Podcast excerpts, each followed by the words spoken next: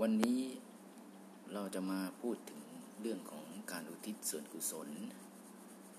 ก็ในเรื่องของการอุทิศส่วนกุศลนั้นก็แบ่ง ถ้าเราแบ่งง่าย ๆ ก็แบ่งเป็นสามส่วนก็คือ ในส่วนของผู้ให้ก็คือพวกคือตัวเราเนี่ยที่คนถวาย ถวายของถวายพระทหารเพื่ออุทิศส่วนกุศลเนี่ยอันนี้ก็เป็นส่วนที่หนึ่งในส่วนที่สองก็คือผู้ที่รับ รับของเราเนี่ย มันก็จะมีองค์ของผู้ที่ควรรับของอยู่ด้วย ส่วนอันที่สามก็คือผู้ที่เราอุทิศให้สำหรับวันนี้ก็คงจะเริ่มต้นพูดถึงเรื่องของคนที่เราจะอุทิศให้ก่อน ส่วนผู้ให้กับผู้รับก็อาจจะ เดี๋ยวเราพูดกันตอนท้ายๆได้ ซึ่งผู้ที่เราจะอุทิศให้เนี่ย ในคัมภีร์ก็จะมีการบ่งชัดว่า ส่วนใหญ่คนที่จะรับบุญได้เนี่ยก็คือ ถ้าไปลงนรกนี่นะ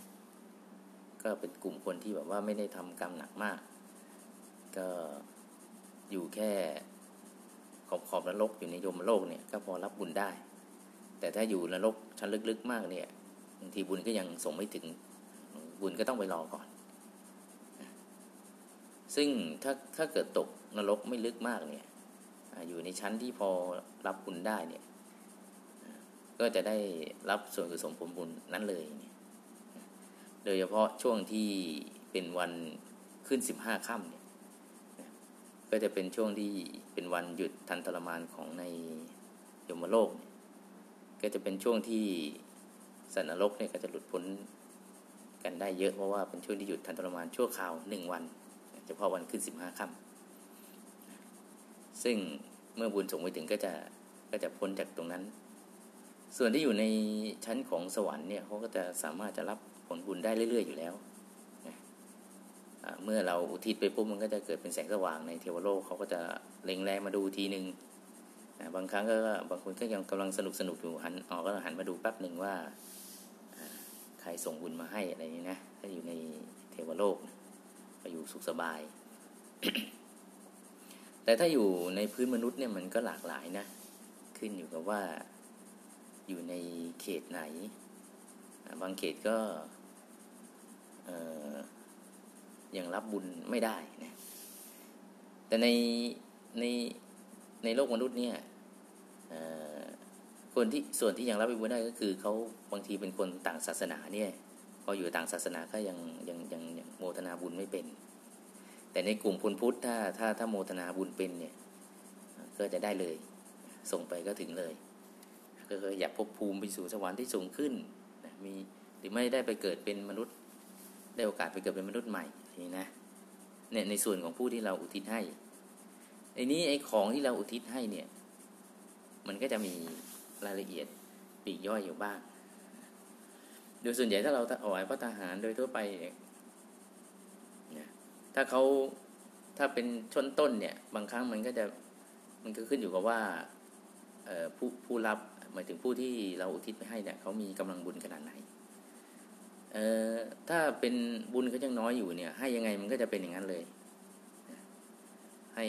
ให้น้ำก็จะเป็นน้ำเป็นอย่างนั้นเลย แต่ถ้าบุญเขาเยอะขึ้นเนี่ยเขาก็จะมี สิ่งหนึ่งที่เกิดขึ้นก็เรียกว่าดวงแก้วสาพัดนึกเนี่ย ซึ่งมันจะบันดาลบุญให้กับกับคนที่รับเนี่ยก็ถึงแม้จะไม่ได้อุทิศเป็นน้ำไปให้ แต่ไอดวงแก้วนั้นมันก็จะหมุนออกมาเป็นน้ำให้ให้ให้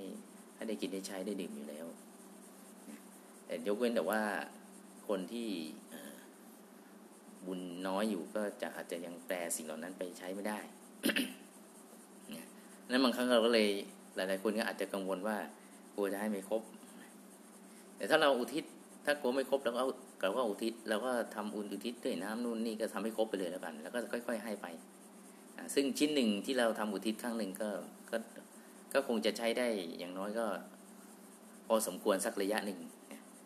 แต่ถ้าเราอุทิศไปเรื่อยๆ มันก็ค่อยๆประณีตขึ้นตามลำดับ ซึ่งที่นั่นถ้าเกิดว่าทำบุญมาน้อยเนี่ยก็มันไม่สามารถจะไปทำมาหากิน ได้เหมือนตอนนี้ยังมีชีวิตนี้หรอกพอพอตายไปแล้วเขาก็ต้องเป็นอยู่ด้วยบุญที่ที่มาจากคนอุทิศให้เนี่ยนะถ้าไม่ได้มีบุญที่ทำไว้ตั้งแต่ตอนมีเป็นชีวิตก็ต้องก็ต้องรอเนี่ยนั้นถ้าเรากังวลว่า เออ ถ้าไม่ได้กวดน้ำเราไม่ถึงแล้วก็เราก็ทำบุญด้วยน้ำเอาน้ำถวายพระอยากจะถวายอะไรก็ถวายไปเลยนี่นะ ก็จะแล้วก็อุทิศส่งไปก็จะไปถึงกับเขาได้ ซึ่งถ้าเขารับโมทนาได้เขาก็จะมีภพภูมิที่ดีขึ้น มีอาหารมีเครื่องกินเครื่องใช้ ในถ้าในพระไตรปิฎกก็จะยกสักเรื่องหนึ่งก็ยังมีเรื่องของเปรตญาติของพระเจ้าพิมพิสารเนี่ย แต่ก่อนเนี่ยเขาก็เคยเป็นเป็นกลุ่มญาติที่มาช่วยกันสร้างบุญเมื่อนานมาแล้ว 92 กับก่อนนู้น ก็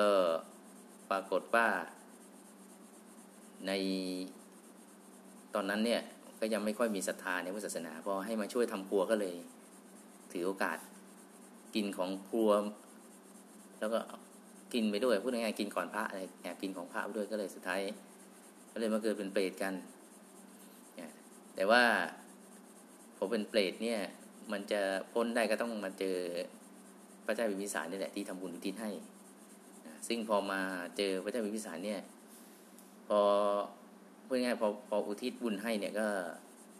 ก็เกิดเป็นสวนเป็นสระแล้วก็เป็นสิ่งต่าง ๆ ให้พระเจ้าพิมพิสารก็ถวายวัดเวรุวัน กับพระสมมาเจ้าแล้วก็ทำการหลั่งน้ำแล้วก็อุทิศส่วนกุศลก็ก็ได้ส่วนบุญกันนะ จากที่เป็นเปรตอยู่ก็เปลี่ยนเป็นเทสวรรค์เทวดาในสวรรค์ชั้นต้นนะมีสระมีเครื่องกินเครื่องใช้ให้มีชีวิตอยู่ได้นะ ก็คืออยู่ในติโลกิตสูตรติโลกุตสูตรในพระไตรปิฎกนี่แหละเราก็จะพูดถึงเรื่องนี้ไว้เป็นแนวในการที่ส่วนกุศลนะซึ่งถ้าเป็นพวกของที่เคลื่อนไม่ได้ยกไม่ได้อย่างวัดเนี่ยเขาก็จะใช้วิธีการหลังน้ำนะหรือแต่ถ้าเป็นพวกซองหรือเป็นหรือถวายเป็นอะไรเนี่ย ก็มีข้อแนะนำว่าควรจะเขียนชื่อเจาะจง ถ้าอยากจะเจาะจงให้ใครก็เขียนชื่อลงไป อุทิศให้คนคนนั้นเนี่ย การเขียนชื่อเนี่ยก็จะช่วยทำให้เหมือนกับว่าความพยายามในการที่จะเจาะจงมันมันมันชัดเจนชัดเจนขึ้นเขาก็จะได้บุญได้บุญเยอะขึ้นก็คือตรงตรงตรงตามที่ต้องการว่าจะให้ใครดังนั้นเขียนเขียนชื่อเจาะจงก็จะดีกว่า ไม่เขียนชื่อทั้งกรณีที่ว่าเราอยากจะให้เจาะจงไปเลยว่าคนนี้คนนี้คนนี้ เราก็เขียนชื่อลงไป เขียนสักกี่คนก็เขียนไปเลยอย่างเงี้ยสบายๆซึ่งบุญก็จะไปถึงกับกับคนคนนั้นได้นะเอาสำหรับวันนี้คงจะพูดถึงในส่วนของอในส่วนของการอุทิศส่วนกุศลแค่นี้ก่อนนะเดี๋ยวครั้งต่อไปเราจะพูดถึงในส่วนของผู้รับว่าควรจะเป็นยังไง